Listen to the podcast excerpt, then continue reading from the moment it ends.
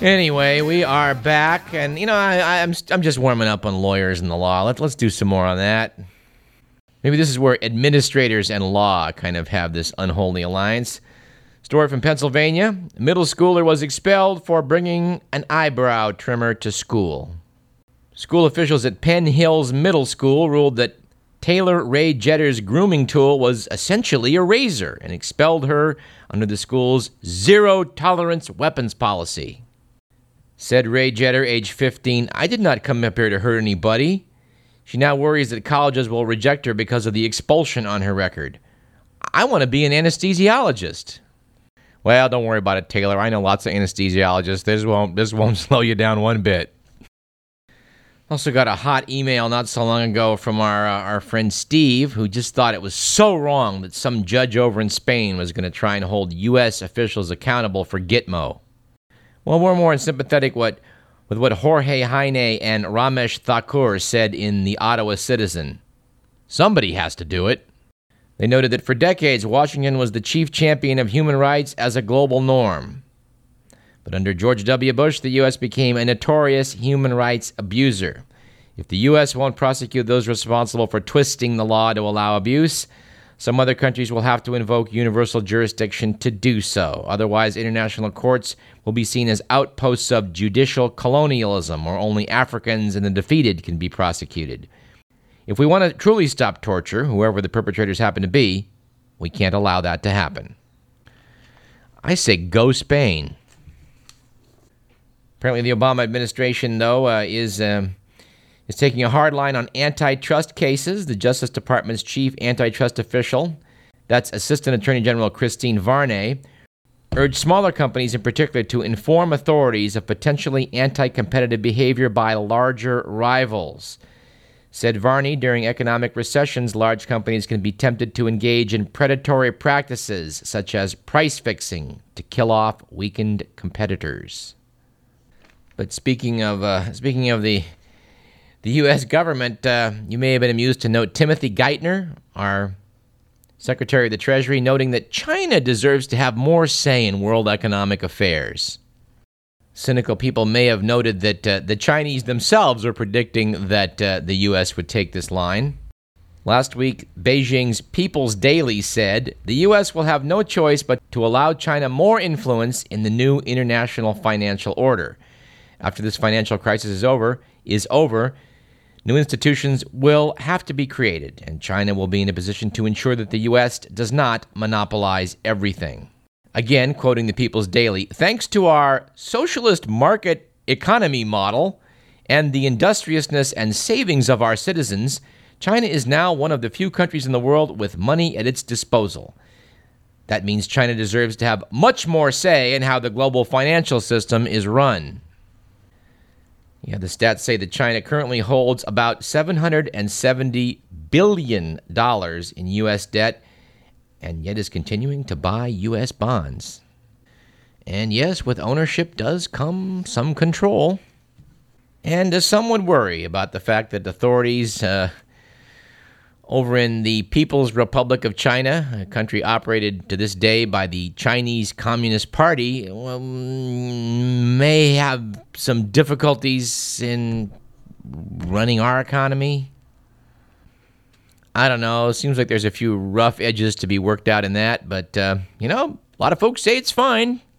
And we can't go this show without at least mentioning the fact that President Obama has, no- has nominated Sonia Sotomayor to the U.S. Supreme Court setting the stage to replace retiring Justice David Souter. Sotomayor is, of course, female. She's born to Puerto Rican parents in the Bronx, New York. She would be the nation's first Hispanic justice on the High Court. Commenting upon this, the Washington Post said she would bring a fresh perspective to the court, but her record still deserves scrutiny, including her controversial ruling in a reverse discrimination case in New Haven, Connecticut, a case that is currently working its way up to the Supreme Court. In that case, when no black firefighter passed a written test for promotion, the whites who passed it were also denied promotion. The legal reasoning being that any test that uh, appears to discriminate against blacks is something you can sue over. We think these issues really do need to get uh, worked out with a second look. And uh, with 59 Democrats in the Senate, uh, it appears there's uh, there's no chance that uh, Sotomayor's nomination will be um, derailed by the Republican right, although they certainly have been making some noise about her. And uh, speaking of uh, of the legal system and right wing cranks, which we have been during the show, it's curious to note that Michael Allen Weiner, or is it Weiner? Both are appropriate better known to you as Michael Savage, is planning to sue the quote lunatic Home Secretary unquote for including his name on a list published by her department of those banned from entering Britain between October of last year and the end of March of this year. We're not sure how well Mr. Weiner is going to do in his uh, legal case. He probably should stick to what he knows best telling gays that they should get AIDS and die he did that on the air, by the way, when some callers were vociferously disagreeing with him. Nice guy. Someone who actually is a nice guy is our pal Jerry Polikoff out in uh, Pennsylvania, who frequently sends us contributions. Thank him for the item he sent at the end of April, which I haven't gotten around to, which noted that uh, as a follow up on that story about how the Pentagon was busy placing its its so-called experts on various uh, news media outlets to spin the news. Well, um, you may not have noticed, but that story, as reported in the New York Times, earned the Times a Pulitzer Prize. Said Jerry, the mainstream media managed somehow to mention the prize without revealing what the story that won the prize was about. Noted Jerry, NBC News is one of the media outlets that has repeatedly ignored the media and the general's story. In fact, after they mentioned the Pulitzer, a few minutes later, Brian Williams shamelessly aired an interview on a different to- on a different topic with Barry McCaffrey, who was one of the conflicted retired generals who had figured prominently in the original New York Times story. Yes, the more things change, the more they remain the same. Yes, uh, when it comes to journalism, the Pulitzer Prize is basically the equivalent of the Nobel Prize. So it's interesting that some good reporting about a very important story just got buried In fact, Jerry noted that, the, as reported, speaking of outrageous news stories, how about uh, the pro lifer out in Kansas who wanted to demonstrate to the world how serious his movement was about respecting the sanctity of human life? And what better way to demonstrate that by murdering a doctor? I did note in the coverage of this story, like I said, I was made the mistake of listening to Rush Limbaugh recently, but Fox News quoted Randall Terry of Operation Rescue as as disapproving of actual murder while reaffirming uh, their commitment to, to being pro life. Well, back in 1991, Operation Rescue mobilized thousands of abortion rights opponents in the Summer of Mercy in Wichita, Kansas, Kansas, which targeted Dr. Tiller and other leaders of the abortion rights movement. Tiller, Tiller was acquitted last March in a criminal trial which he'd been accused of illegally performing some late term abortions. Conservative talk show host Bill O'Reilly of Fox News labeled him Tiller the Killer. We'd like to refer you to a show we did some years ago on this program with uh, Vicki Wilson. Vicki is an RN and her husband Bill is an emergency room physician. They had to receive a third trimester abortion because their child at age 34 weeks was found, well, basically to have the brain floating in the amniotic fluid. The skull had not completely formed. The child was certain to die not long after it being delivered, and they elected to have this procedure done instead, which was safer for Vicki. There are only something like three places in the entire country where a third trimester abortion can be received, and in the wake of what just happened in Kansas, there may be one fewer. In spite of what, what you may have heard in the propaganda of, of, of certain um, political agitators, these are not common procedures and they're not being performed because the woman might be depressed, something that Bill O'Reilly tried to, uh, to convince the public of.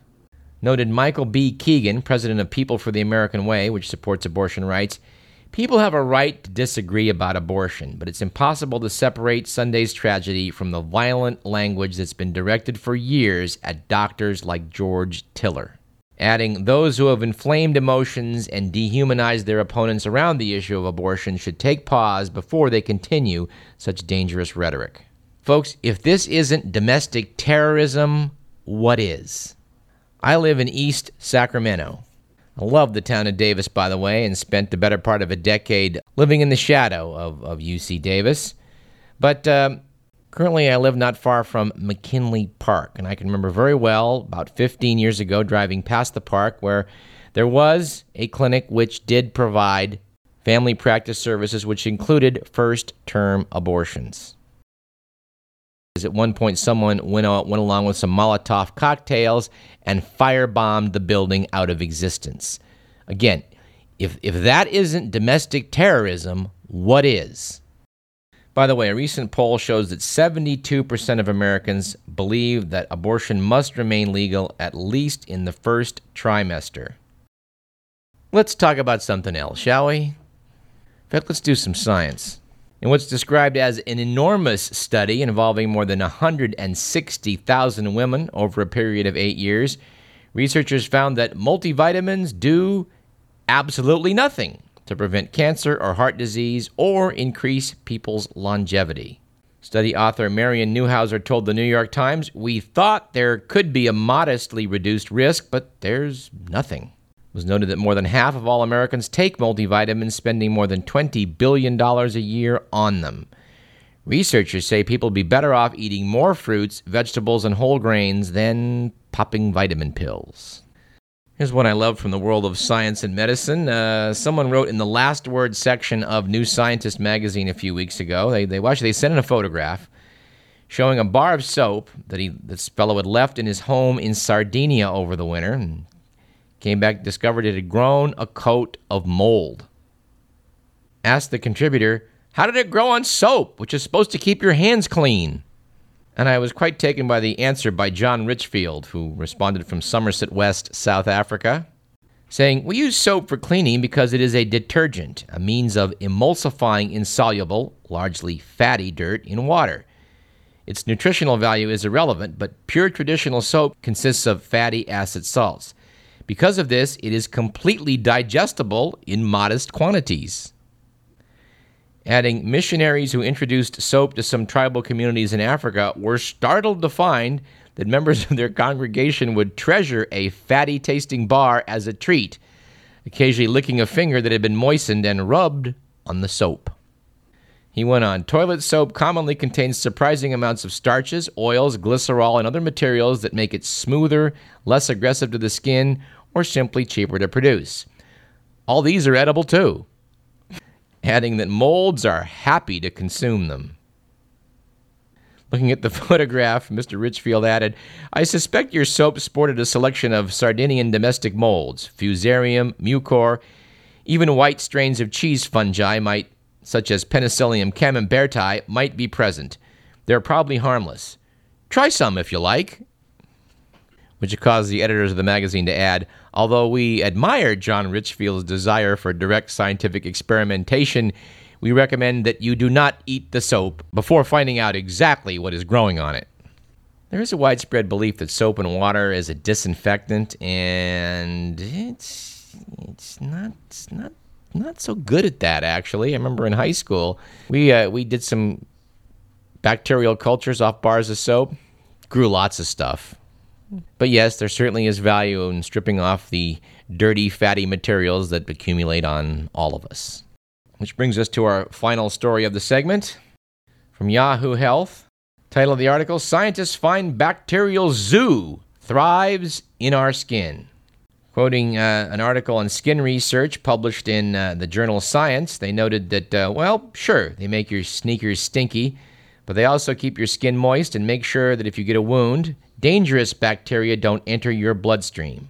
This is apparently all part of the NIH's Human Microbiome Project that aims to change uh, how we view uh, skin bacteria, or bacteria on the inside and the outside noting that people's bodies are ecosystems. They're home to trillions of bacteria, fungi, and other microbes that naturally coexist in our skin, in our digestive tract, and in other spots. But we really don't understand this bacterial ecology very well. We do not have a good grasp on which microbes live where, much less which are helpful.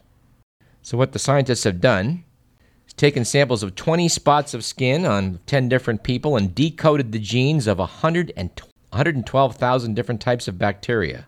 Those numbers translated into roughly about a thousand different strains or species of bacteria. Thanks to these newer techniques, uh, hundreds more than ever have been found before on skin have turned up. The researchers reported that topography matters quite a lot. In a moist, hairy underarm, it's described as being like a rainforest, whereas the dry inside of the forearm is a desert and accordingly, they harbor distinctly different bacteria suited to those distinctly different environments. Noting, in fact, that the bacteria under two unrelated persons' underarms are more similar than the bacteria that live on one person's underarm and one person's forearm. They also noted that while we've all heard of staph infections, it's staph epidermidis, which is a bacteria found all over the body that helps protect us from its nasty cousin Staph aureus which is the one that usually gets us in trouble with infections. That's not a 100% rule, but that's how it tends. This is also going to lead into some research into what's going on with people that have eczema and psoriasis. Anyway, it's high time for this research. If you watch TV at night, which unfortunately once in a blue moon I do, you see all these ads for Lysol and disinfectants and all these things. They talk about germs. There's germs on all these surfaces. And indeed, there are bacteria and fungi all over just about every surface we want to bump up against, but that doesn't mean they're going to cause you harm. In fact, if anybody listening wants to go out and make several million dollars, figure out what really needs to go into probiotic things that can replace the good bacteria in our intestinal tracts. I know there's a lot of commercial products out there that claim to do that right now, but uh, doctors I know are pretty skeptical. Our knowledge is so incomplete right now that we only just have the vaguest idea of how to even go about this. But as time goes on, we will. Let us take a break. I'm Douglas Everett. You're listening to Radio Parallax. And I finally did get a chance to see Star Trek uh, last night, and we'll talk about that in our third segment.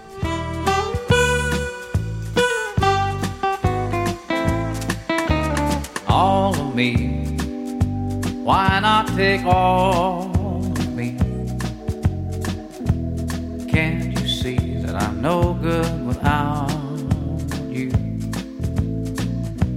Take my arms, I won't lose them. Take my lips, I'll never use them. Your goodbye left me with eyes that cry, and I know that I am no good without you. You took part my heart. So why not take all of